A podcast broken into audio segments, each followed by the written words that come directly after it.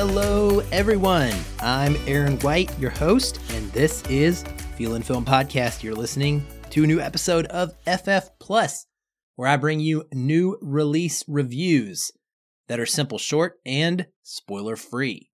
I also like to get right into things, and we have three films to talk about today, so we'll get started. The first one is Cocaine Bear from Universal Pictures. It stars Keri Russell, O'Shea Jackson Jr., Christian Convery, Alden Ehrenreich, Jesse Tyler Ferguson, Brooklyn Prince, Isaiah Whitlock Jr., Kristofer Hivju, Hannah Hoekstra, Margot Martindale, and the late Ray Liotta. It is directed by Elizabeth Banks and written by Jimmy Warden. Cinematography is by John Guleserian and music by Mark Mothersbaugh.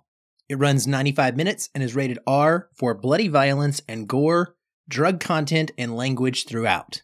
What's it about? An oddball group of cops, criminals, tourists, and teens converges in a Georgia forest, where a 500 pound black bear goes on a murderous rampage after unintentionally ingesting cocaine. Before we get started with the film itself, I just want to give some props to Universal Pictures, who, for the past several months, going back to, I believe, Violent Night, has really been on their A game with regards to the film still that is put on the screen when you're attending a press mm-hmm. screening, or I guess in many cases, these are public screenings. So if you're not familiar with this, maybe you don't live in a big city, but many large markets have the ability for just anyone out there to go and see a movie a few days early. Many of the press screenings that I myself attend have an element of the public to them. You can get these tickets on sites like GoFobo and some other ones, and you can come and see a film, you know, a few days early. Well, th- what Universal has done is they've kind of started making this typical still screen and, and oftentimes historically they'll have you know nowadays they'll have the social media information and they'll have like a little snapchat filter sometimes that you can you know snap on your phone and like play with while you're sitting there in the theater waiting for the movie to start but Universal has made these actually animated and has put music behind them. So, for example, the Cocaine Bear one has like the sound of the woods and some birds chirping, and then every once in a while you'll get like a ramp up of energy and maybe a rap song will start, or you'll hear some crazy lines of dialogue from the movie, or the Cocaine Bear animation itself will like blast across the screen in a cloud of bursting cocaine it's pretty cool to be honest and it makes waiting for the movie a lot more enjoyable and interesting than just sitting there bored for 45 minutes staring at blackness or the same still on the screen. So props to Universal for doing that. They've also done it with Megan and Knock at the Cabin recently as well. But you're here to learn about the movie. As you would expect, Cocaine Bear. This movie is about a bear that eats cocaine based on a true story. The true story went very differently. The bear actually ate the cocaine and then died pretty much right away. Didn't go on a rampage, didn't hurt anyone. So this bear is actually being quite slandered.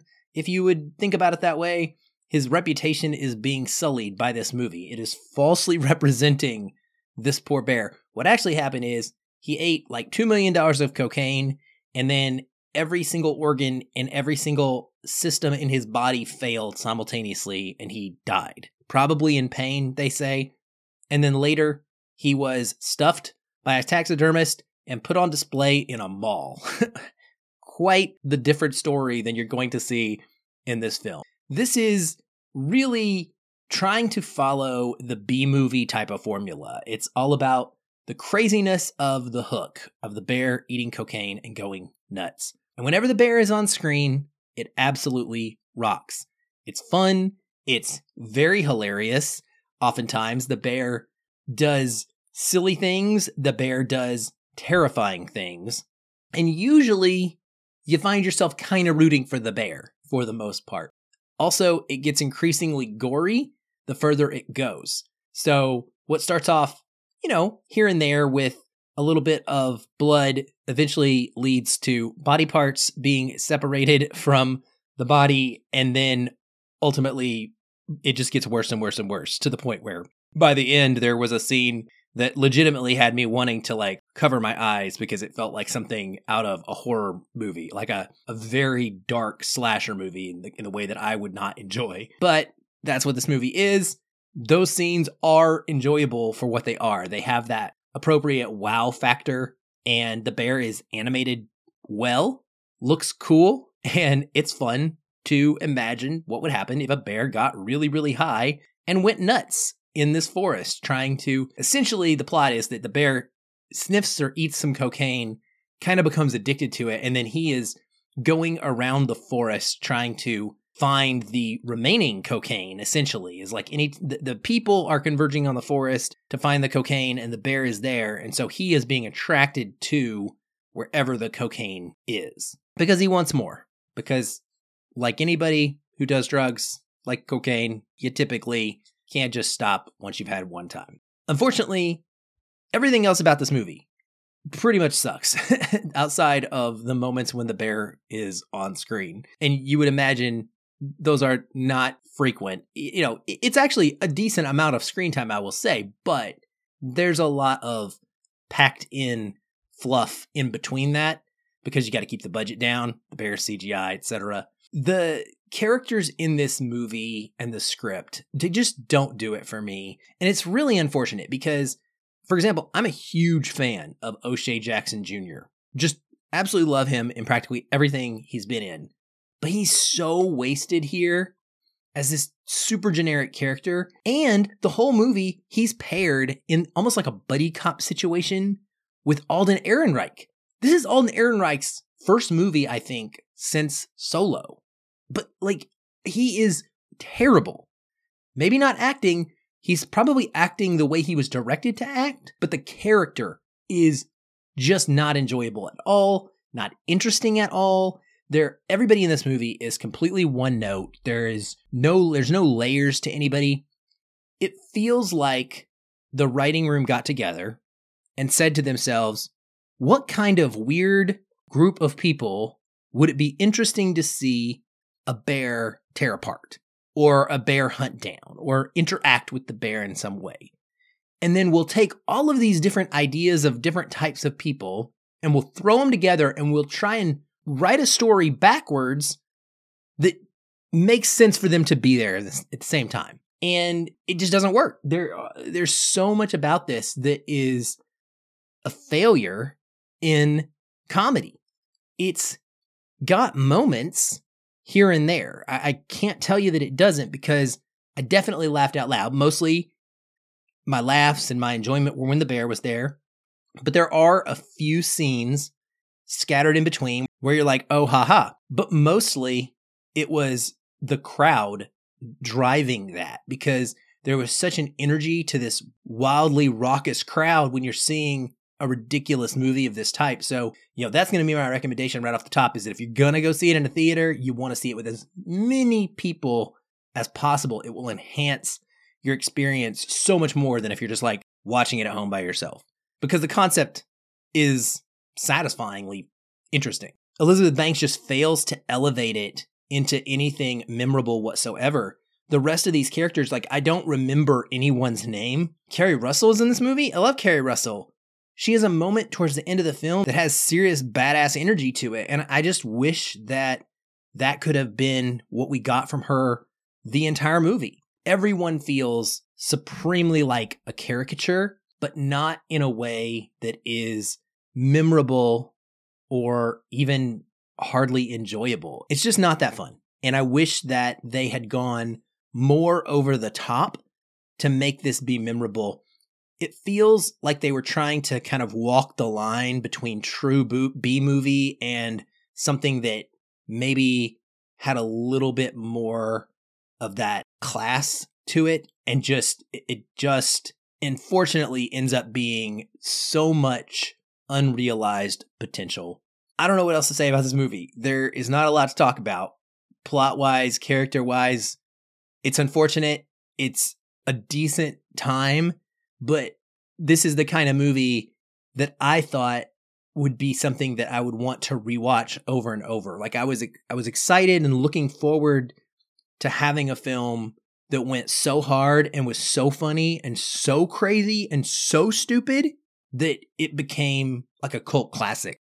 But you're not going to get that with Cocaine Bear. It's essentially just one good joke. The bear eats cocaine and it wears its welcome out pretty quickly. Um, and then that's all you're left with. So, Cocaine Bear will be in theaters on February the 24th. My recommendation it's weird because I'm probably going to give this a rotten on Rotten Tomatoes, but I will say if you're going to go see this, you do go see it in the theater with as many people as possible, as I mentioned earlier. But if you're looking for this to be the kind of crazy that turns everything up to 11 and is super entertaining with memorable characters, you're wasting your time and you probably can skip it and go find something else.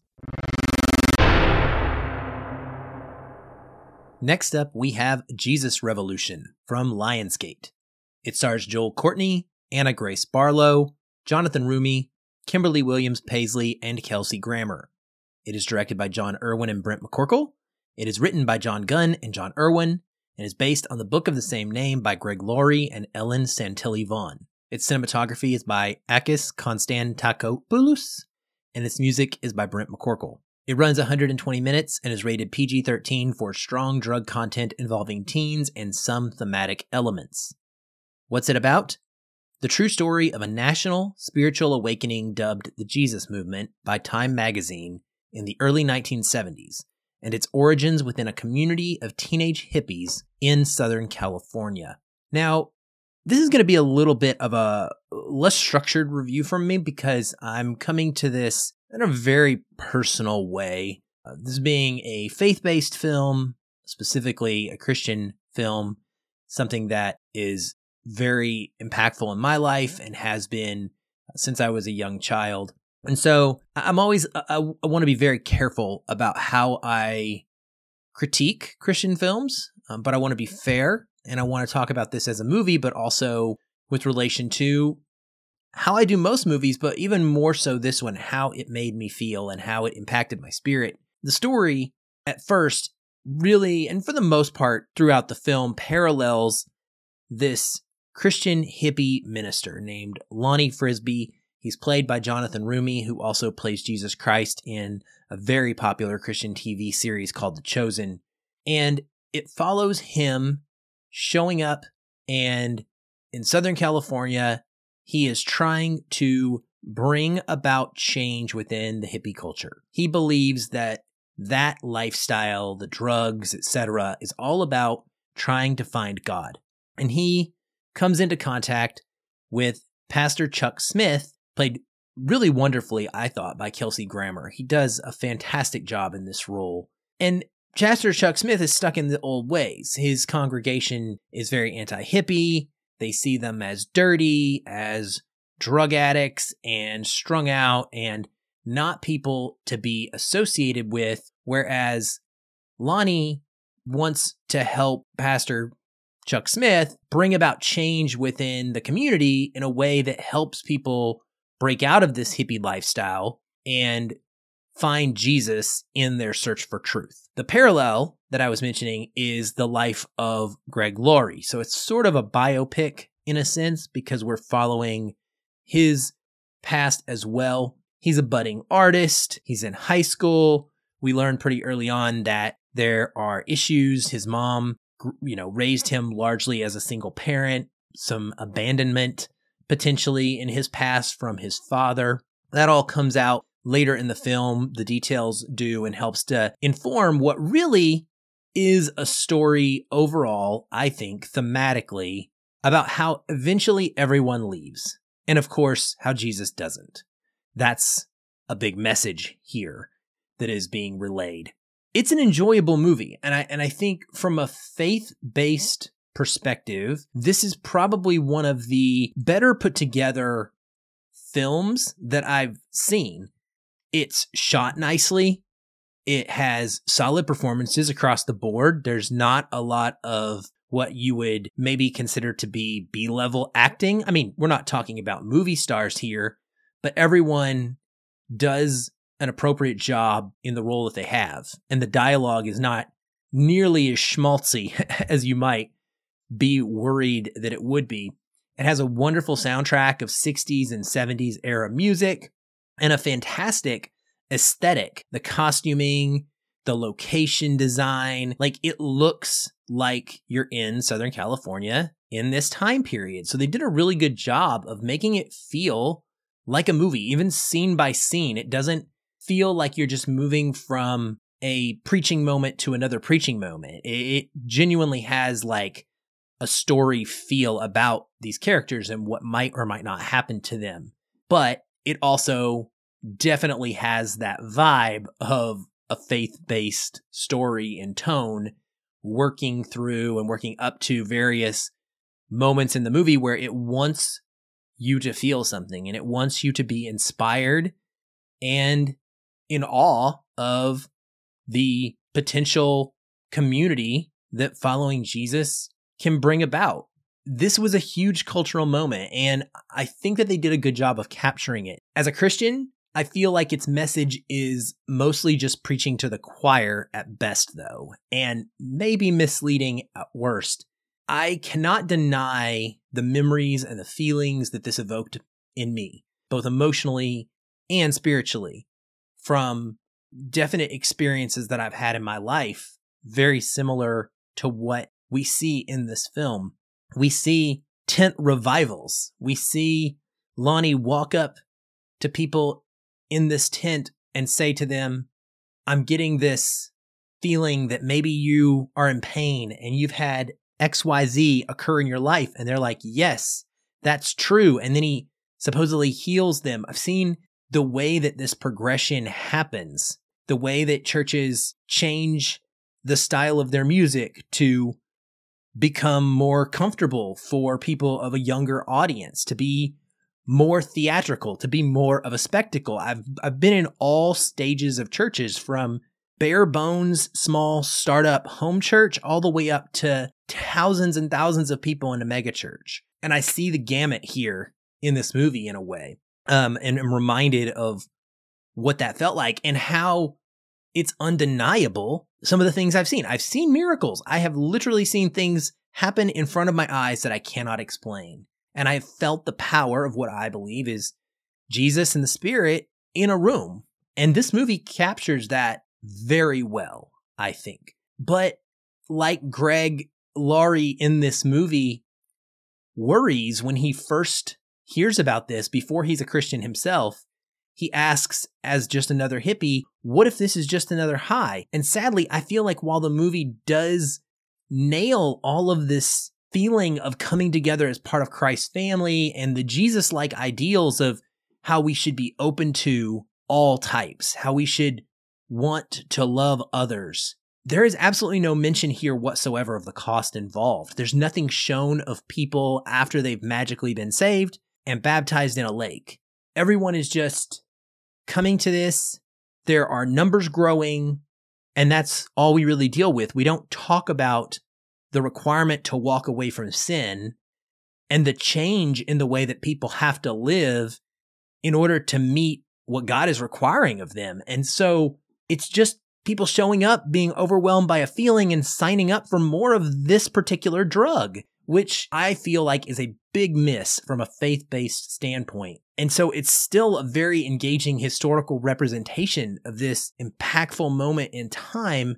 And I enjoyed the characters, I enjoyed the stories, I enjoyed learning a little bit about how this revolution started, but it's uh, kind of empty because it doesn't actually hold weight when it comes to showing people what it means to be a part of this. And that just kind of frustrates me because I it makes me wonder what the point is. Like I guess again when I, I went back and I said preaching to the choir, Christians who live through this, I think, are going to be like, yes, yes, this is great. This is how it was. But that's because we get it. We've already bought into the the reality of what the cost is. And this is trying to separate the Jesus revolution and to specifically compare and then contrast it with the hippie lifestyle of drugs. Like that is a constant that keeps coming back and back and back. And so for them to not break these things apart and really specify that Jesus is more than just a high,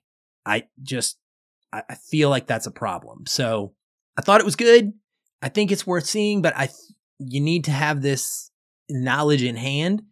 And this is not a movie you're going to go share with someone to necessarily be a witnessing tool unless you're ready to back it up with a strong conversation. And in that regard, I think that does have some great value because it is a movie that you could potentially do that with. If you have someone that, if you're a Christian yourself and you're wanting to share that information with someone in your life, you could watch this together and then you could back up what they've seen with more of the reality that it's not just all warm fuzzy and that life is going to throw struggles at you because no one in this movie really struggles. Very, very minor. And what they do struggle, they overcome it like in the blink of an eye, right? It is very, very sanitized in that way.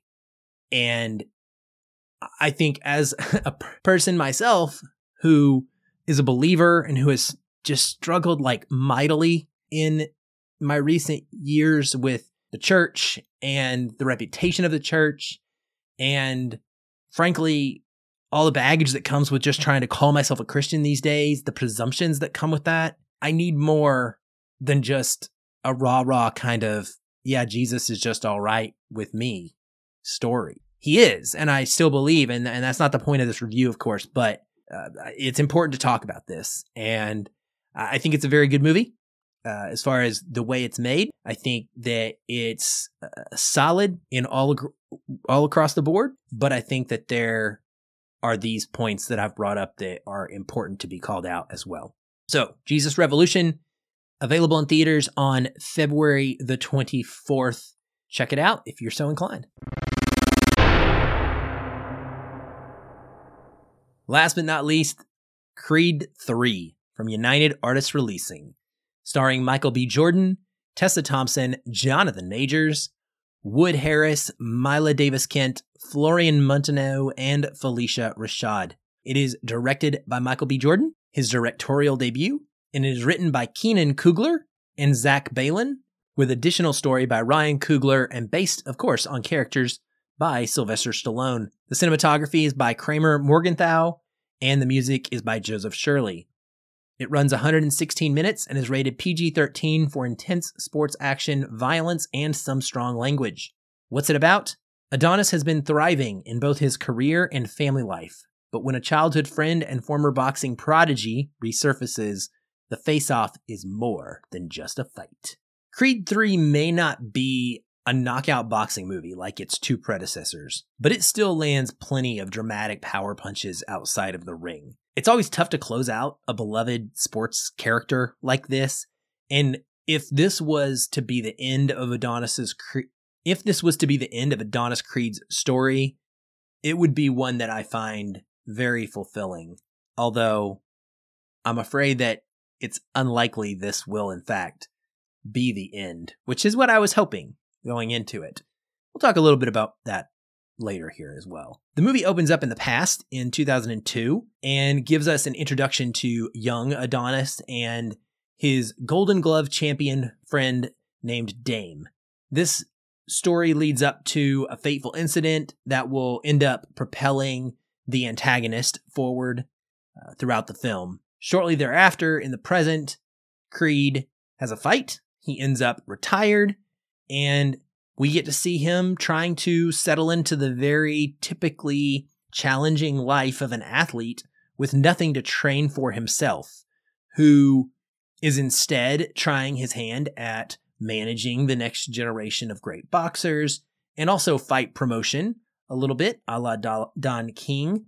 He is bugging his wife, who is also trying to embark on a little bit of a change in career as well, trying to preserve her hearing by moving more into the role of a producer versus a performer. So both are in a place where they have had to give up the thing that they truly love to do and are working through very realistic family scenario of how do you go about doing that and how do you go about doing that with a young child the, I guess, elementary aged is about what she seems.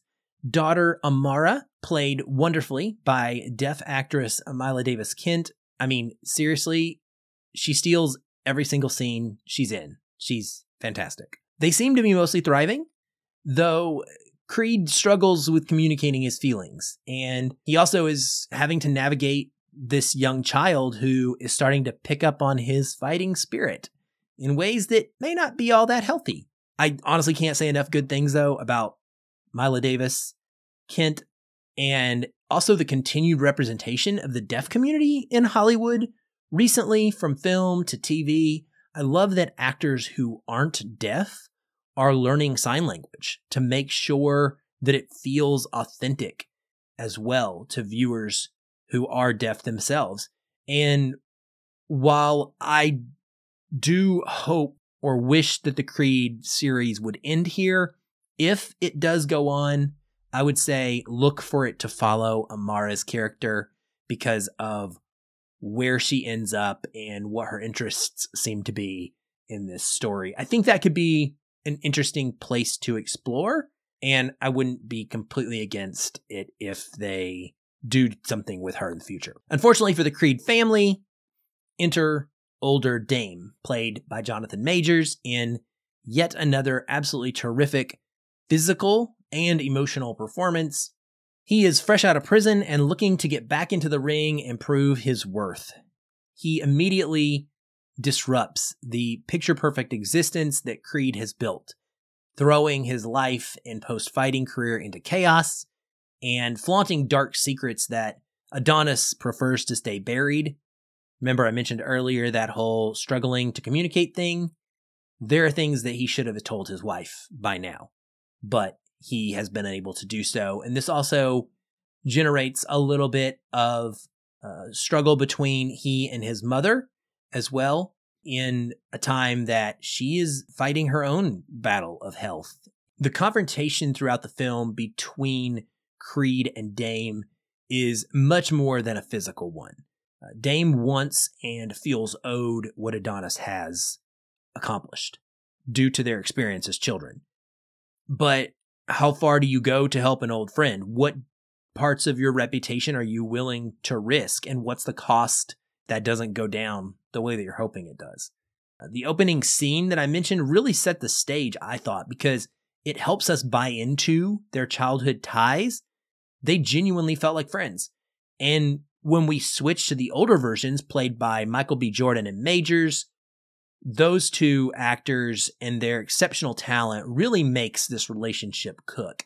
It's a unique kind of opposition that drives the story into the ring this go around. For the first time, giving our boxing hero a pre existing relationship and history with someone that he could potentially end up having to fight. And it's very satisfying and carries a personal weight that many of the other confrontations in this very long series have not, in my opinion. I was, however, a bit let down by some blatantly unacceptable actions that are taken by the antagonist that go completely unchallenged in the end. And I and I also feel like there are a few interesting thematic ideas brought up between Adonis and Bianca that never get fully settled either I think the script could have used some fine tuning, but I did thoroughly enjoy all of the main performances and the individual dramatic moments, as well as where they allow our characters, especially the three in the Creed family themselves, to be emotionally and mentally when the final bell has rung. As for the boxing action, I expect this to be somewhat divisive, and I would not be surprised if I'm in the minority. So go ahead and take everything I'm about to say with a big, giant grain of salt. MBJ chooses to shoot everything phenomenally up close in the three major fights that we see, but also with a healthy dose of stylization and slow motion in particular. It's a very dynamic visual style that sets apart this directorial effort from the two films and really the entire series that came before. The scenes look stunning, and the sound design and the choreography make this some truly brutal action. But something about them feels so incredibly staged that it kept me at a distance. So while it was solid, none of the fights were able to reach the height of anything in the previous two films for me, unfortunately. I say that purely to try and express that this entire film doesn't feel as much like a sports movie as most in the series have. in all the fights, the championship belts are practically inconsequential as a driving force. It's much more about the character drama going on. And while they have their thrilling moments in the ring, they simply didn't deliver the top notch kind of sports movie feeling that had me invested and engaged, cheering and deeply caring who won, ready to jump out of my seat and pump my fist in the air if our hero emerged victorious. Even the training montages, with the exception of one amazing shot of Jonathan Majors climbing some ropes, seriously, this guy is absolutely unbelievably in shape. It is crazy. His body is just a masterpiece. Anyway, the montages, I'm getting distracted. They were a big letdown to me and lacked the intensity and the memorable musical backing of many that have come before.